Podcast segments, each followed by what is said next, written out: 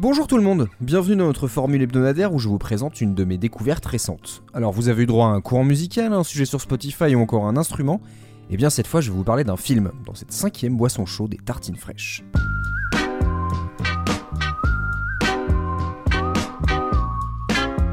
Il y a quelques années, je m'étais penché sur les biopics musicaux, ces films qui veulent nous présenter en l'espace de deux heures la vie d'une star de la chanson.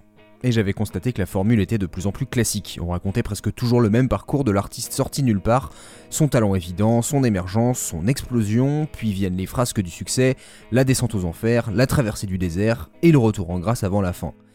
On est vraiment pas loin de toucher au divin dans ce type de récit. Alors ça paraît très exagéré dit comme ça, mais je vous jure que ce modèle dit du rise and fall, un peu comme dans les films de gangsters de Martin Scorsese, on le retrouve très souvent. Et les films sortis depuis n'ont fait que me confirmer ce constat. L'angle choisi, c'est le parcours des bas-fonds jusqu'au sommet, aussi extrême que possible, au détriment surtout de la création musicale, qu'on survole comme si c'était un pouvoir magique, pour mieux se concentrer sur tout ce qui est à côté. Je dirais presque que les biopics musicaux ne sont pas pour les fans d'un ou une artiste, mais pour les gens qui connaissent la personne publique et veulent en avoir un joli portrait. Et le souci, c'est que plus la formule est répétée, plus ces films se ressemblent, et plus la vie de l'artiste paraît banale. Et c'est sans parler des approximations, des gros raccourcis et des détails volontairement évités. Alors le biopic dans les années 70-80 c'était parfait, parce qu'on ne savait rien de nos idoles, avant leur succès et même dans les coulisses de leur gloire. Maintenant nous avons des tonnes de sources sous différents formats pour aller faire notre enquête. Ce qui m'amène enfin au film dont je voulais vous parler. Weird. Bizarre. Comme le surnom de l'homme qu'on va nous présenter, Weird Al Yankovic. Il est sans doute le chanteur parodique le plus populaire au monde. L'accordéoniste, en activité depuis 1976, a réussi à devenir le maître de la reprise en changeant les paroles, et c'est sans compter ses nombreuses compos originales. Il a quand même réalisé 14 albums studio avec une douzaine de millions d'exemplaires vendus. Bon, personnellement, j'étais déjà hypé à la sortie du film parce que je connais Weird Al depuis longtemps, et en plus, c'est Daniel Radcliffe qui le joue.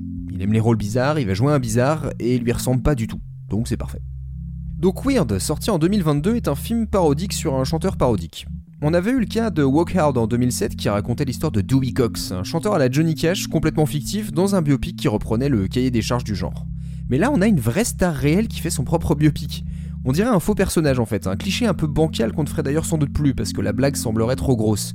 Weird Al, avec toutes ses blagues de bouffe et de choses très banales, est parfois potache, lourdingue, mais jamais vulgaire, toujours bêtement efficace et faussement simple.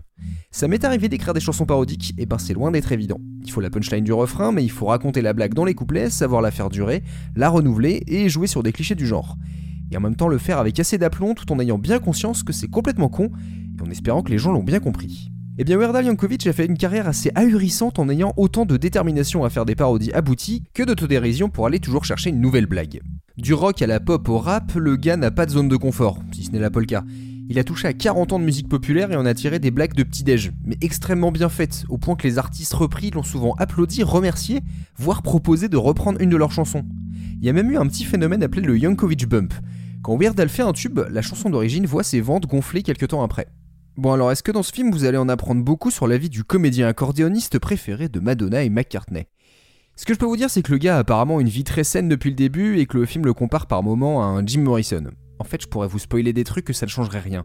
C'est le film qu'on regarde en s'attendant à ce que ce soit bizarre. On sent qu'il y a un petit fond de vrai, mais planqué sous des couches et des surcouches d'absurde, de situations qui vont trop loin. Surtout quand le vrai Weird Al apparaît sous les traits d'un antagoniste. Alors comment résumer un film parodique sur un artiste parodique? Eh bien, je vais pousser les potards à 11,5. Commentaire autoréflexif d'un troubadour à l'humour bête et foisonnant, Weird est un miroir si déformant qu'il donne une image réaliste de son avatar. Entre les soirées polka et la jungle colombienne, ici tout est vrai, aussi vrai que dans les films des frères Cohen. Celui qu'on appelle Al se livre à cœur ouvert, ou comme un livre ouvert, pour mieux nous raconter tout ce qu'il aurait vécu.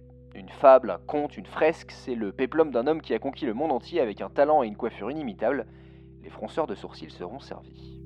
Donc Weird est bizarre, pas expérimental, plus proche d'un film des As, une sorte de y a-t-il un accordéoniste pour devenir la plus grande star de l'humanité. Ça vous plaira surtout si vous aimez cet humour, si vous avez bien en tête les codes des biopics et que vous aimez voir des comédiens connus dans des rôles improbables. Et le pire, c'est qu'on pourrait faire un beau film très premier degré sur Weird Al. Mais c'est pas l'intention. C'est un des biopics les plus hors sujet et en même temps les plus sincères et cohérents que j'ai vu ces dernières années. Quand ça fait 50 ans qu'on est dans une blague, eh ben on la tient. Voilà, j'ai voulu tester une chronique un peu plus dans la réaction à chaud, j'espère que ça vous a intéressé. Je trouve que c'est un cas particulier qui mérite d'être mis en avant, surtout quand on voit de plus en plus de biopics et même de documentaires à l'initiative des artistes, et qui ressemblent de plus en plus à une vitrine très lisse plutôt qu'un vrai regard sur une personne. Alors est-ce qu'il y a des biopics musicaux que vous aimez? Ou au contraire, est-ce que vous trouvez l'exercice inutile? N'hésitez pas à venir en parler avec moi sur Instagram, sur Threads ou encore sur notre serveur Discord. Si vous voulez voir le film, il est facilement trouvable sur internet, plus ou moins légalement. Et si vous voulez un petit documentaire sur Weird Al, je vous en ai mis un en description. Et maintenant, les petites recos de la semaine. D'abord, je vous conseille cette histoire que j'ai lue sur Courrier International d'une collection de 3 millions de vinyles en plein New York. Elle est gérée par une bibliothèque, l'ARC, depuis près de 40 ans, et apparemment ça se visite comme un musée. Mais le problème, c'est qu'avec sa taille grandissante, il va falloir trouver un nouvel espace pour contenir cette collection. Est-ce que vous voulez découvrir des artistes dans leur processus créatif La cabine de curiosité sur Tsugi Radio, c'est une discussion où Alexandre Barley revient avec des musiciens sur leur parcours, leur façon de bosser, le tout avec une bonne quantité d'extraits musicaux. Ça arrive à être varié dans les sujets, précis tout en restant très naturel. Comme d'hab, je vous ai mis les liens pour aller lire et écouter tout ça. Sur ce, je vous rappelle que je suis sur Brest au festival Longueur d'onde du 7 au 11 février, donc de mercredi à dimanche si vous écoutez cet épisode à sa sortie.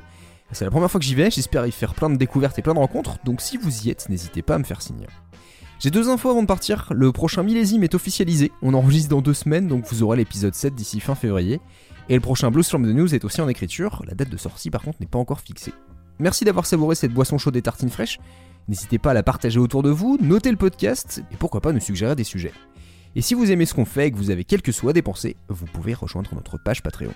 Je vous souhaite une très bonne journée et on se retrouve mercredi prochain. Ciao